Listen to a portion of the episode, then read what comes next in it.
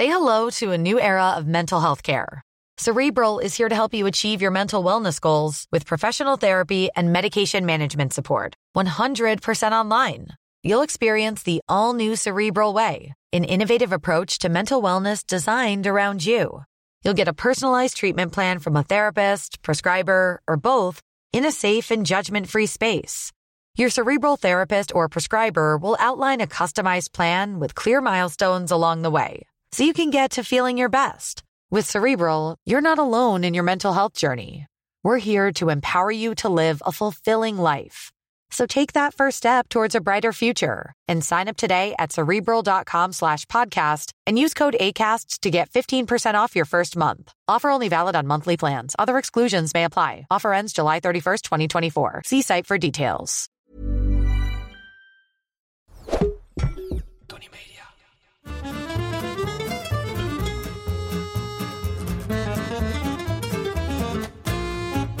Ben Julius Jaspers en ik ben meer dan dol op eten. Iedere week pak ik één product uit mijn voorraadkast en zal jullie daar alles over vertellen. Vandaag is dat koffie. Soms ben ik een echte koffiejunk en stuiter ik de hele dag door met 12 of meer espressi. Ja, dat is het juiste meervoud van espresso. Dan drink ik weer weken geen slok. Er is bij mij geen pijl op te trekken dus. Wel heb ik een voorkeur voor Nespresso of Café Del Mar. Vertel het maar niet door aan ome Douwe, maar ik ben echt de moeilijkste niet. Alles wendt als de omstandigheden maar goed zijn. Niet te hard water, een machine die regelmatig wordt ontkalkt... en een niet te hoge temperatuur, want anders verbrandt de koffie. En daar zit niemand op te wachten.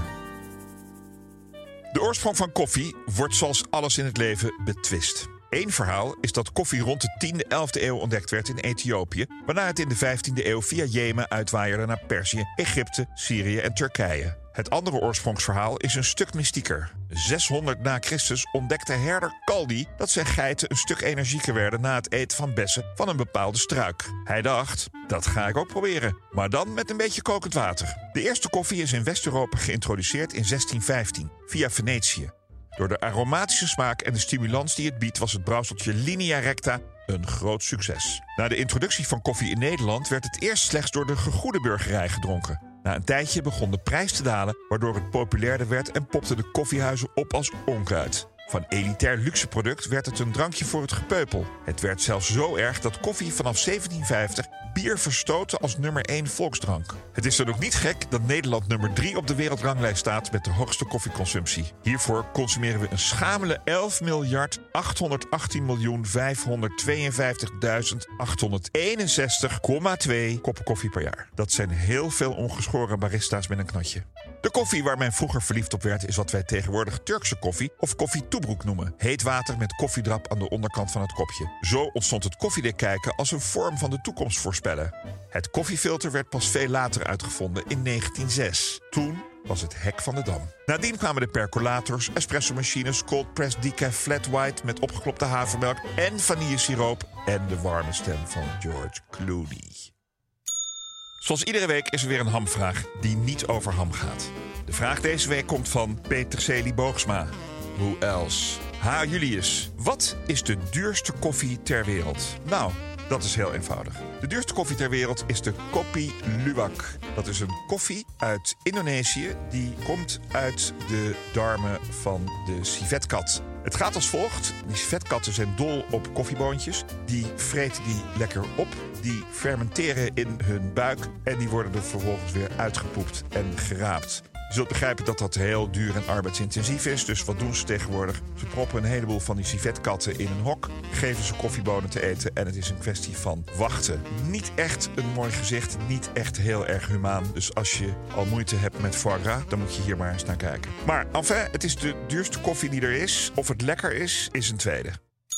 Dat we koffiebonen bonen noemen is eigenlijk niet helemaal juist. Koffiebonen worden gemaakt van koffiebessen, die heel feitelijk weer de pitten van steenvruchten zijn. Je drinkt dus elke ochtend een geroosterde gemalen pit van een bes. Alle koffietenten zullen je willen verleiden met een bijzondere blend uit Ethiopië, Ecuador of Verwegistan. Maar in de kern zijn er maar twee hoofdsoorten koffie, namelijk Arabica en Robusta. Robusta is wat krachtiger, Arabica is wat aromatischer. Ze groeien beide goed in verschillende klimaten. Zo loopt de koffieriem van Zuid-Amerika tot aan Azië. Wat ook in Azië groeit is bamboe. Voor wie nu in Italië is neergestreken op een warm terras met een cappuccino voor de neus, heel graag voor half elf ochtends, adviseer ik echt om een onderbroek van Bamigo aan te doen. Anders wordt het veel te warm. De Bamigo onderbroek is gemaakt van zelfontwikkeld bamboetextiel. Je krijgt nu 25% korting op je eerste order op bamigo.com. Exclusief voor de luisteraars van de show met de code Julius25. Dan nu snel terug naar de koffie. De manier waarop je koffie zet maakt alles uit qua smaak. Om een echt goed bakje troost te zetten heb je vooral tijd en goede apparatuur nodig. Een vers gebrande boon is altijd beter. Van die automaatkoffie met wiener melange en espresso shocks die je op kantoren aantreft moet je gillend wegrennen.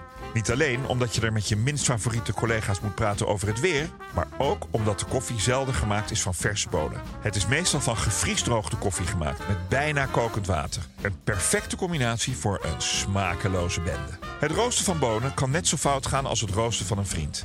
Het kan een bittere nasmaak geven en vriendschappen beëindigen. Dark roast is voornamelijk een marketingtruc. Dark roast bonen uit de supermarkt zijn bijna altijd slechte bonen die nog net niet verbrand zijn om de slechte kwaliteit te verdoezelen. Het verschil tussen goede en slechte dark roast is te detecteren in de nasmaak. Is hij zoet? Dan heb je roeien. Is hij assig en verbrand? Dan mag de koffie rechtstreeks naar de poebel, waar die thuis hoort. Zo, nu ben ik klaar met roosten.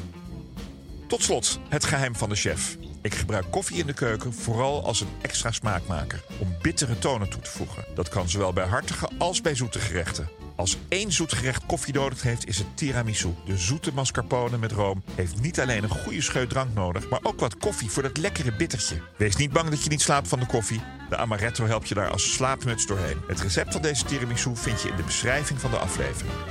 Dat was hem over koffie. Zeker niet alles, maar best wel wat. Wil je meer weten over iets in je voorraadkast? Of heb je een hamvraag die niet over ham gaat? Stuur dan op Instagram een bericht naar Julius Jaspers. De volgende keer heb ik het over procureur. Dag.